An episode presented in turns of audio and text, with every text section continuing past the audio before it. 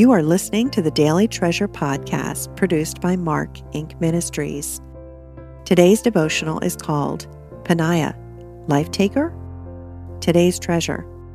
And her rival used to provoke her grievously to irritate her, because the Lord had closed her womb.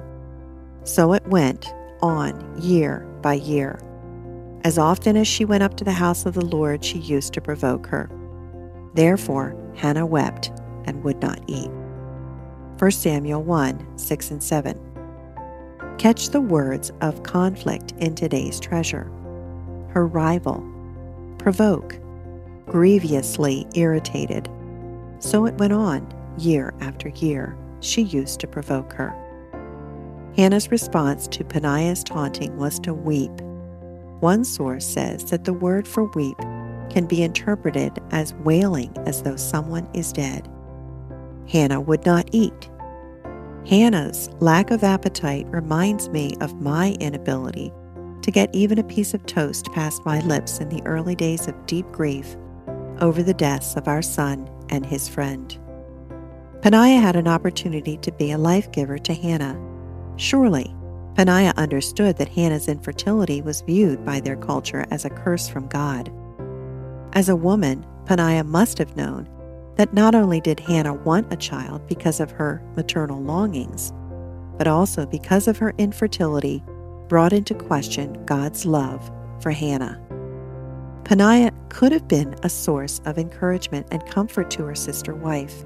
Instead, Peninnah poured salt on the wounds so persistently and hatefully that Hannah sometimes wept as though for someone who had died. Why was Peninnah so mean spirited? My heart aches a little for Peninnah because she had her own life crisis to bear. Peninnah is the second wife to a man who adored his first wife. It's clear from Scripture that Elkanah's love for Hannah trumped his love for Peninnah. No matter how many children Peninnah bore for Elkanah, he would not love her more than Hannah.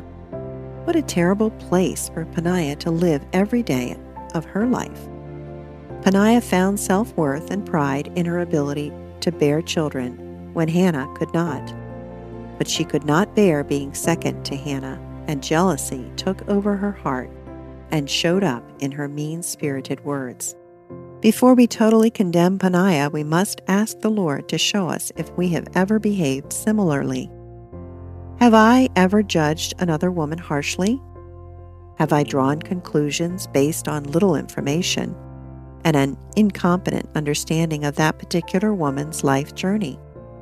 Have I made nasty remarks to another about her life choices or how she ended up in a troublesome place?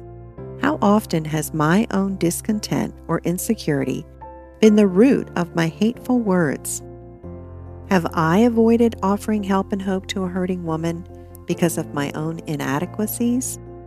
The spirit of Peninnah lives in each of us. The older I grow, the more aware I am that I am not anyone's judge and jury. My mistakes and yes, sinful judgments have taught me to be slow to draw conclusions about another person's life because I do not know the whole story or what he or she is experiencing. Most important, I am not the judge. May God open our hearts and minds to those painful times in another person's life where we can offer comfort, pushed through the grid of Jesus' love for us. May the presence of Jesus in our hearts push out discontentment and jealousy. May our heart's desire be to experience God, transforming those dark places in our souls with the cleansing forgiveness and grace that Jesus offers. Friends, thank you so much for joining us on our pilgrimage fueled by hope. And one of the ways that God fueled my journey with hope, my pilgrimage with hope, was through biblical encouragement.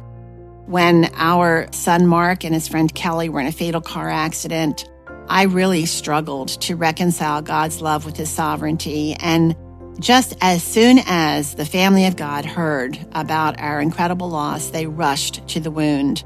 They rushed there to try to stop the hemorrhaging of our hearts. And they did this through so many practical acts of kindness and love. I know that many came not knowing what to say or do, and yet through prayer, the Lord directed them to do exactly what we needed. They became his hands and his heart and his shoulders, his tears, his words. And I will always be grateful. And I try to share that story in Treasures of Encouragement. But it's not only my story, it is the story of scripture, of people like Deborah and Mary and Martha and others who lead the way in teaching us what biblical encouragement looks like. It's uh, written for individuals, but it's also a Bible study book. It's packed with hundreds of scriptures. You can go to treasuresofencouragement.org where you can learn more about the book. You can learn about the Leader's Guide. Both have been updated for a 25th anniversary edition, and there are lots of free resources there as well. So I hope you'll check it out at treasuresofencouragement.org. Thank you so much for joining us, and remember that no matter what today brings, God is sovereign and you can trust Him.